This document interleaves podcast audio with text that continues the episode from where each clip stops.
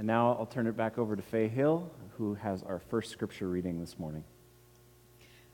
Please join me in the prayer for illumination. Living God, help us so to hear your holy word that we may truly understand.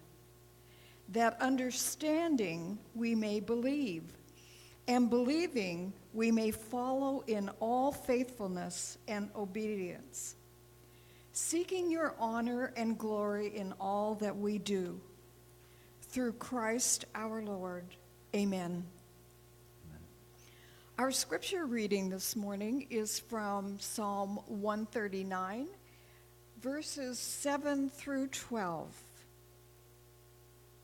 Where can I go from, from your spirit? Or where can I flee from your presence? If I ascend to heaven, you are there. If I make my bed in Sheol, you are there. If I take the wings of the morning and settle at the farthest limits of the sea, even there your hand shall lead me, and your right hand shall hold me fast. If I say, Surely the darkness shall cover me, and the light around me become night, even the darkness is not dark to you. The night is as bright as the day, for the darkness is as light to you. The word of the Lord.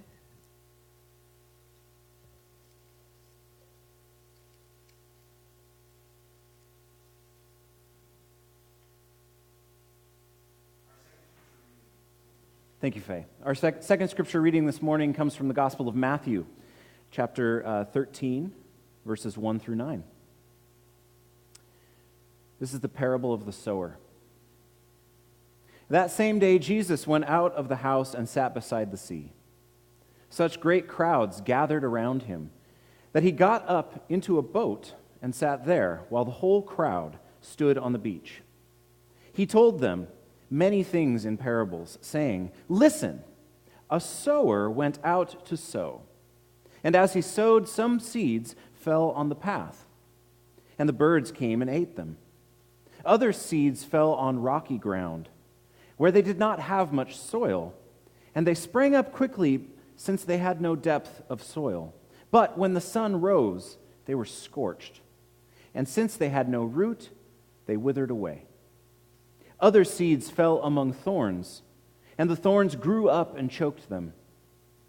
Other seeds fell on good soil and brought forth grain, some hundredfold, some sixty, some thirty. Let anyone with ears listen. The gospel of our Lord.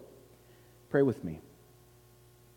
Lord, may you reveal to us in this text uh, what it means to see the lands of your good earth flourish, grow, thrive, and that the seeds of our lives and the seeds that we are directed to care for and steward, that we would have the energy and imagination and, and uh, strength to let those grow up strong, and that we, with your power, would go into the world to share that goodness of life abundant that is only found in you. In Christ's name we pray. Amen. Now, after church today, I have grand plans to work in my yard. I have a lawn to mow, leaves and brush to rake, and all sorts of general cleanup and spring work that need to be done. I have lofty goals, and I hopefully are, uh, am able to set them against some realistic expectations of what's actually possible. I've had a sore back all week long but it's eased up, and I'm hopeful that I might be able to enjoy the outside and get some things cleaned up around here. I'm grateful for this time of year, and I know that it's time to get on top of these projects. And you know why I know? Is that in the last few mornings, I've woken up with a dry, very unproductive cough, which means that it's a welcome sign of spring allergies and clear but life filled air. I'm despite, despite these itchy eyes and the nagging rattle in my throat, I've had the privilege, I have the privilege of cultivating a small piece of land on Alabama Hill here in Bellingham, Washington. And it's a ta- place for me to have a taste of God's green earth, a place to restore and steward creation. But each piece of land that we occupy has challenges with it. And like the parable with the birds, the brambles, or the scorching sun, our, re- our lands require work. When my wife Stacy and I purchased our home, we knew that up front, we knew that maintaining the yard of this place would be a bit of work. We live on a hill with trees and cascading vines going down the hill and bushes. We have deer and squirrels and birds. We have drainage issues. We have overgrown weeds. Feel free to come on over. We're going to be out there in the yard all afternoon. We have mossy grass and beautiful rhododendrons, and it takes work to take care of. And when I'm honest about the land I occupy, I also know that the work will never be finished. Instead, I realize that I live on borrowed land, a space that is only my home for a season. And take it back a few hundred years. And I realized that that land belonged to Coast Salish people, the First Nations of our land. And that land really isn't even mine to begin with. We're all occupants of God's land. And so we must take care, with the best of our ability, of the resources we are given to help them flourish for the time that we are given. This morning, we're going to continue our series on the flourishing creation. We're going to look at a number of different aspects over these few weeks here of our created world forests, trees, lands, mountains, streams, wilderness, sky.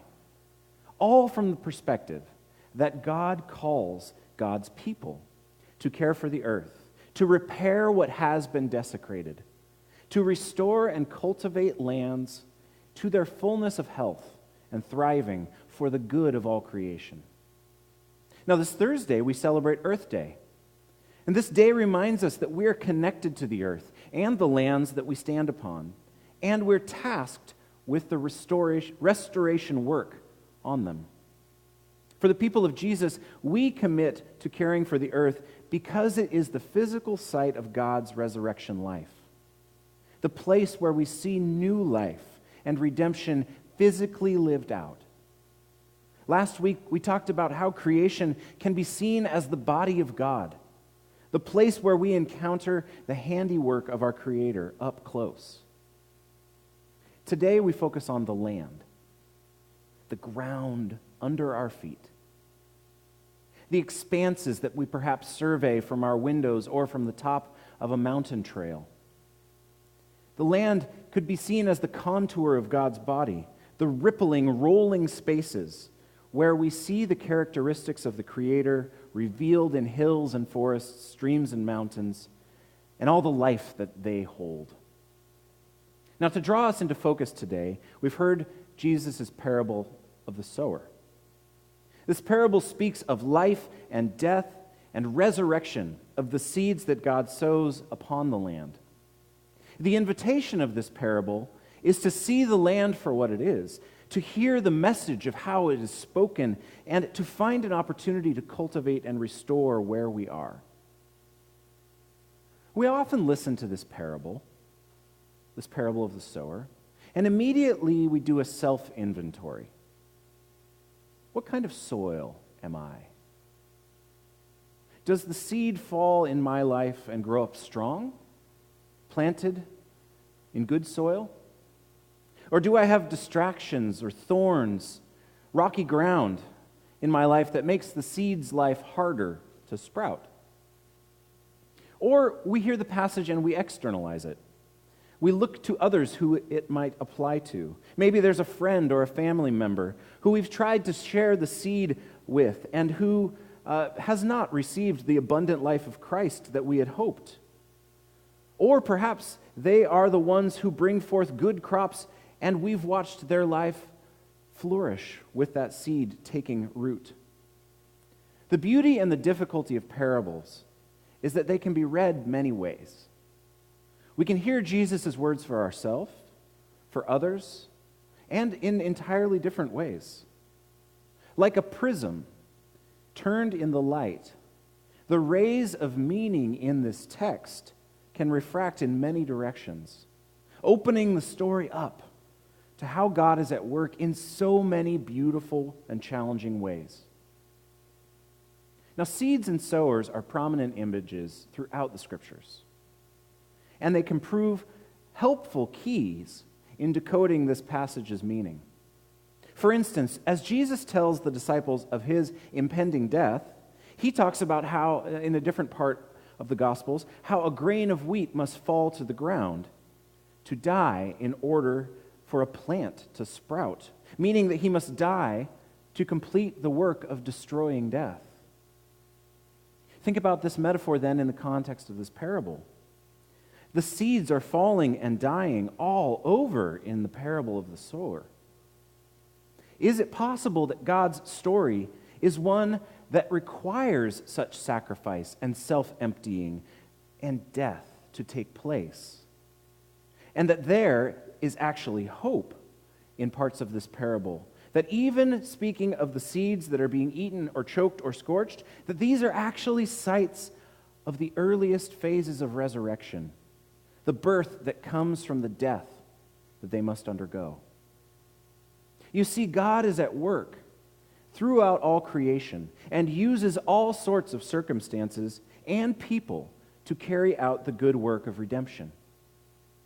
If, as we recall last week, creation can be seen as this body of God, the site of God's resurrection work, then the seeds falling on the rocky path are not certainly lost but they have a different set of challenges to grow up and find the life of fertile soil. What I begin to wonder with in this passage is not about the outcome of the seed itself, but if the sower has sown seeds on rocky, thorny, hot, fertile, and every other kind of land, then perhaps the question becomes how does redemption happen in those difficult spaces? How do we make space for growth? Is it in fact possible that God can even use those seeds to spring forth new life? What seeds have been sown where you are? What is the character of the land or lands that you occupy in your daily life? What about our church being placed here on this hill or in, in this neighborhood upon this land? What seeds have been sown by the great sower?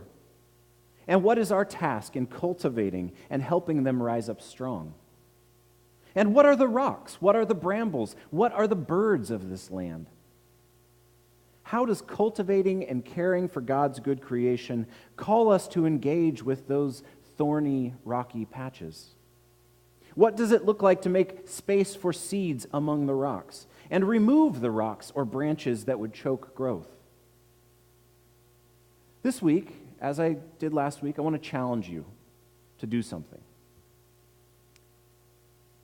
I want you to take an inventory of the physical land you occupy. Now, I think of my parents or my in laws, and they each have homes that sit on a larger piece of land that they look out at. And so there's their home, but there's also the physical space of their property, which then also impacts and extends to their neighborhood and their city and their county. So it is with us. Each of us, with our particular land that we occupy, have a particular calling to care for and cultivate it. The challenge that I want to give you is to survey that land, to look at it, take stock of it, be curious about it. What are we, you, me, being called to do as apprentices of that great sower upon our land? What is ready to be cultivated? Perhaps you're like me and you look out at the spring weather in your yard and you think, oh, there is so much to do. What is bursting forth with life? What is ready? Take a picture of it if you would. Send it to me, as some of you did last week. We have some great pictures of trees on our Facebook page uh, if you want to check those out. People went out into the forests and found trees. This week, survey your land. Show us what, those, what that looks like. What is God calling you to do in caring for that land? After college, one of my first jobs was, a, was owning a small freelance web design business. here in Bellingham. And my first big client, big client, a sizable client, was the Whatcom Land Trust.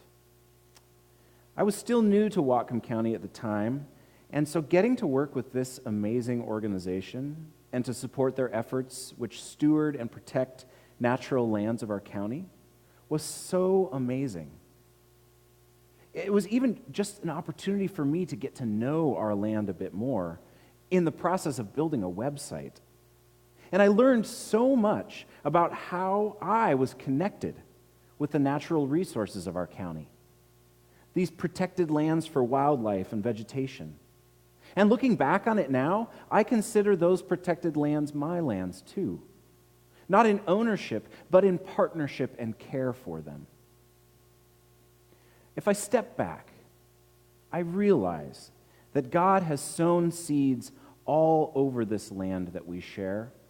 And our task is to train our eyes and our ears and our hearts to perceive where we can care for those seeds, where we can help them grow.